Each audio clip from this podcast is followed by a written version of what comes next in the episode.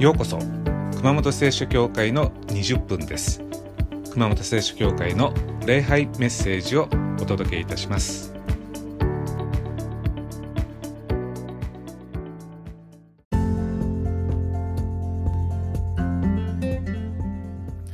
はい皆様こんにちは。え今日の聖書の箇所は創世記2章の1節から3節です。お読みします。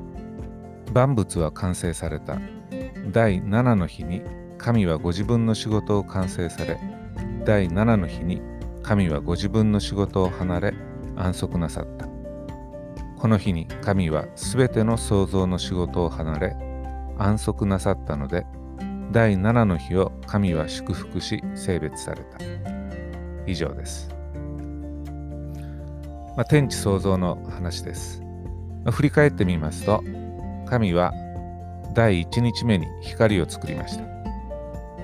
で、朝から夕方まで神様は光を作る作業をなさり、えー、夕方になったら仕事をやめました。そして夜は休み、一日が終わりました。次の日、2日目は空を作りました。夕方まで働きました。そして神は夜になったら休みました。2日目が終わりました。3日目、海と陸地を神は作って植物を生やしました。で夕方まで働いて夜になったら休みました。3日目が終わりました。同じパターンが続きました。で6日目には人間をお作りになりました。夕方まで働き夜になったら休みました。神様は光から人間を作るまで一気に作ることもできました。でも同じ動きを続けませんでした。必ず間に休みを入れました。神様の動きは直線じゃなくて点線です。直線っていうのは休まないで同じことを続けることです。点線の場合は間に休みが入ります。今日のタイトルは直線ではなく点線です。直線にはリズムがありません。でも点線にはリズムがあります。こうトントントントンという感じですね。神様が示すのは生きるものがあるべき姿です。宇宙にはリズムがありますが宇宙にリズムがあるのは宇宙を作った神の活動にリズムがあるからです。神は直線で作らずに点線で宇宙を作ったからです。動いて休み、動いて休みました。神様は物事何かやるときだらだらやりません。メリハリをつけます。皆さんは生活にリズムがあるでしょうか元気の秘訣は点線です。生きている存在はすべて全部エネルギーです。私もエネルギーだし、皆さんもエネルギーです。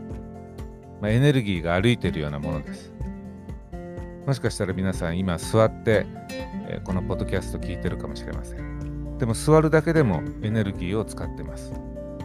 息をするだけでもエネルギーを使います。今日覚えていただきたいのはこれです。生きてるということは燃料を使ってるということです。ですからどんどんエネルギーが減っていきます。だから補充しなければいけません。ということは生きるということは2つのことで成り立っています。1つはエネルギーを使うということです。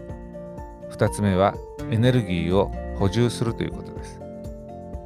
まあ、世の中には元気な人っていうのがいるもんですけれどもそういう人たちは何で元気なのか普通はエネルギーを使う人が元気だと思ってしまいます。でもエネルギーを使うだけじゃ元気にはなりません。エネルギーを補充するから元気なんですね。エネルギーを使う、エネルギーを補充する、両方ないとダメです。元気な人というのは補充するのが上手い人です。神様は働きます。でも夕方になったら仕事を辞めます。そして夜は休みます。そしてエネルギーを補充します。だから次の日元気に働きます。エネルギーがあるからです。え月80時間の残業時間というのは一般的に過労死ラインと言われています。私の知り合いも3人ほど燃え尽き症候群になりました。まあ、エネルギーを使いすぎて空っぽになったんですね。まあ、でも長く働いたら過労死になるかといったらそういうわけでもありません。そうじゃなくてエネルギーが空っぽになると燃え尽きます。つまりエネルギーを補充しないと過労死になります。まあ、逆に言うとちゃんとエネルギーを補充しながら働いたら長時間働いても燃え尽きません。まあ、レオナルド・ダ・ヴィンチという方、皆様名前聞いたことあると思いますけれども、名画のモナ・リザとか最後の晩餐を描いた人です。まあ、人類史上最高の天才と言われています。まあ、このレオナルド・ダ・ヴィンチ、毎日何時間寝た寝たと思いますか、え、?3 つの中から選んでください。1時間半、3時間、6時間。さて、レオナルド・ダ・ヴィンチは毎日何時間寝たでしょう？答えはですね、なんと1時間半です。で、え残り22時間半は、えー、仕事をしていたと言われています。ま1時間半の睡眠続けてですね、でもレオナルド・ダ・ヴィンチは67歳まで生きたんですね。まあ、当時としては長生きです。なぜこんな長生きできたんでしょうか？ヒントは直線じゃなくて点線です。まあ、さっきレオナルド・ダ・ヴィンチは1時間半しか寝なかったと言いましたけれどもさらにこう詳細に見ますとレオナルド・ダ・ヴィンチは4時間仕事するごとに15分寝たんですねでこれを繰り返したわけですでトータルで1日15分ずつ寝て1日トータル1時間半寝たとまあ一般人の平均睡眠時間がまあ6時間7時間8時間とするならばレオナルド・ダ・ヴィンチはですね、94歳分生きたことになります。だから、この生活リズムでも、えー、長生きできるってことなんですね。じゃあなぜダ・ヴィンチは4時間ごとに寝たのか。まあ、実はあの赤ちゃんも4時間ごとに寝ます。人間が生まれた時の最初のリズムなんですね。4時間ごとに寝るっていうのは。睡眠っていうのは長さじゃありません。回数です。私も、え、熊本市から3時間ぐらい車でかかる牛深というところに、まあ、今日も行くんですけれども、まあ、行きに1回、帰りに1回、必ず途中で寝るようにしています。で、何分寝るかっていうと、えー、レオナルド・ダ・ヴィンチと同じで15分です。15分寝るとスキッとします。眠気が吹っ飛びます。で、大体15分寝ると、次の3時間は元気でいるって言わ言われてますね。直線で運転しちゃダメなんですね。点線がいい。間に休みを挟んだ方がいいわけです。まあまあ、そんなこと言ってもですね、いや、そんな15分なんて短い時間寝れませんよと。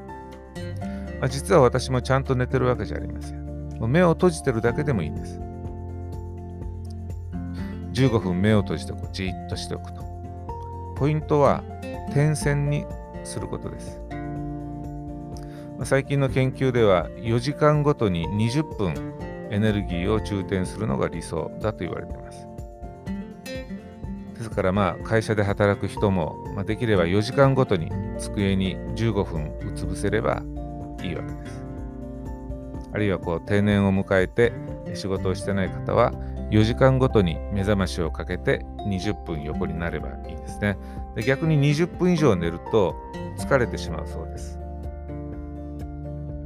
まあ、寝る時間、まあ、寝るのは無理ですよという方はですね、コーヒーでもいいですし、紅茶でもいいですし、おしゃべりでもいいですし、まあ、リラックスができる音楽でもいいですから、15分休憩時間を持つと。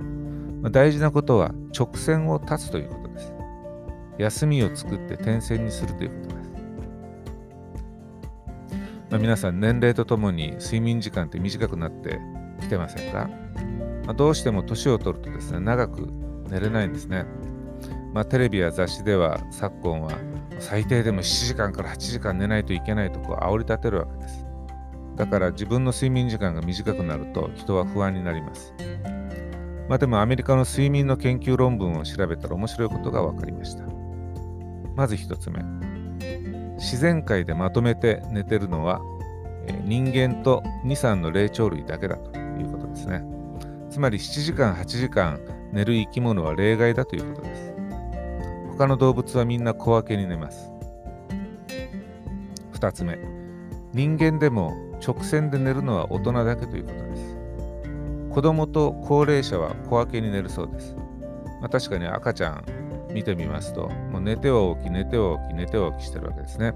で高齢になると子供のパターンに戻るわけです。さらに実は8時間直線で寝るのは文明社会の大人だけだそうです、まあ、ジャングルで暮らす部族は小分けに寝るそうです。そして実は文明社会の大人も実験でですね社会から隔離して時計のない部屋に閉じ込めて生活させると小分けに寝るようになるそうです。つまり点線で寝るんですね。じゃあなんで文明社会の大人は直線で10時間働いて直線で8時間寝るのか、まあ、それは社会がそうなってるからです、まあ、会社がまとめて働かせたいからですね。つまり直線っていうのは自然のリズムじゃないということ。ああ私は45時間で目が覚めてしまう心配しないでください点線の方が自然のリズムです、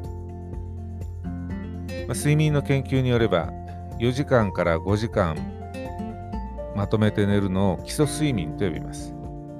まあ、高齢者の方は4、5時間しか寝れないと言いますけれども、実はちょうど基礎睡眠の長さなんですね。こう夜長く寝るだけが睡眠じゃありません。じゃあ、1日4時間しか寝なくていいのかと思うかもしれませんけれども、1日4時間、5時間の基礎睡眠で、プラス、えー、15分から20分小分けに昼寝するといいそうです。こうすれば体内時計は狂わないそうです。エネルギーを使ったら補充する。これが原則です。まあ、現代人は1日に3食食べますけれども、なぜそうなっているのか。それはたまたま社会がそうなっているからです。では3食が自然のリズムか。そうではないそうです。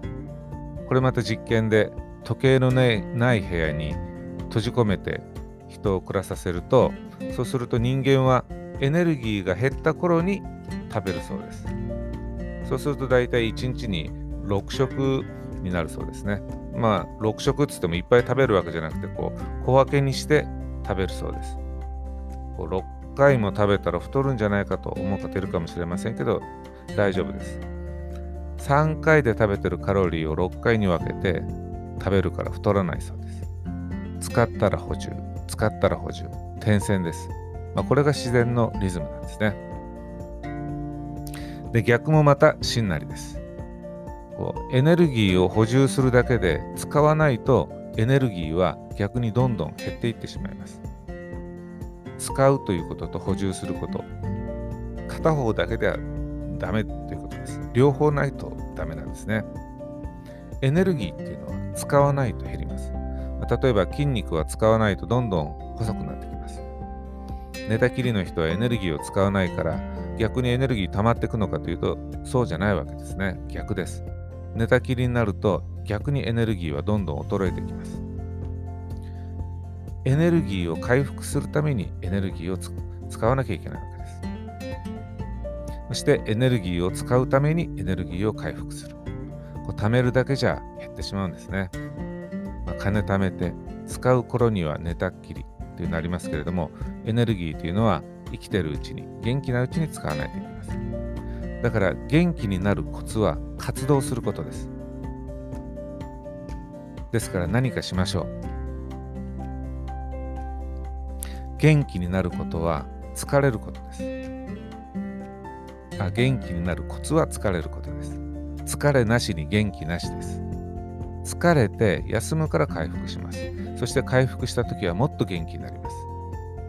休まない生活は神様のリズムじゃありません。でも動かないで疲れない生活も神様のリズムじゃありません。だから動きましょう。人生で一番まずいのは何もしないことです。活力のある元気のある人になろうと思ったら休むだけでは得られません。何かするからエネルギーを使うから人は元気になり活力が溢れていきます。さあ神様は7日目全く仕事をしませんでした。朝からずっと神様は休みました。これを安息日と呼びます。安息日に休むとはどういう意味か、まあ、もちろん何もしないという意味ではありません。安息日を過ごすというのは非日常を過ごすということです。土曜日から月曜日までは日常という意味では直線です。礼拝がないから毎日が日常の直線でつながってしまいます。点がどこにもないんですね。違いがどこにもなくなります。月曜日から金曜日まで働きますからね。でも神が作った宇宙のリズムは線じゃなくて点です。月曜日から土曜日までは直線であっても日曜日を礼拝の日にすることで点線にすることができます。そして日曜日に霊的に休む。賛美と祈りと御言葉に触れて霊的エネルギーをそこで回復するわけです。霊的過労死はどうやって起こるかというと生活が直線になった時に起こります。だから点を挟んでリズムを作りましょう。そしてそのリズムを守っていきましょう。さあ新しい1週間始まりました、えー、今週は神様と同じようにいきましょう。線じゃなくて点です。こまめに気分転換しましょう。お昼寝しましょう。同じ状態が長くならないようにしましょう。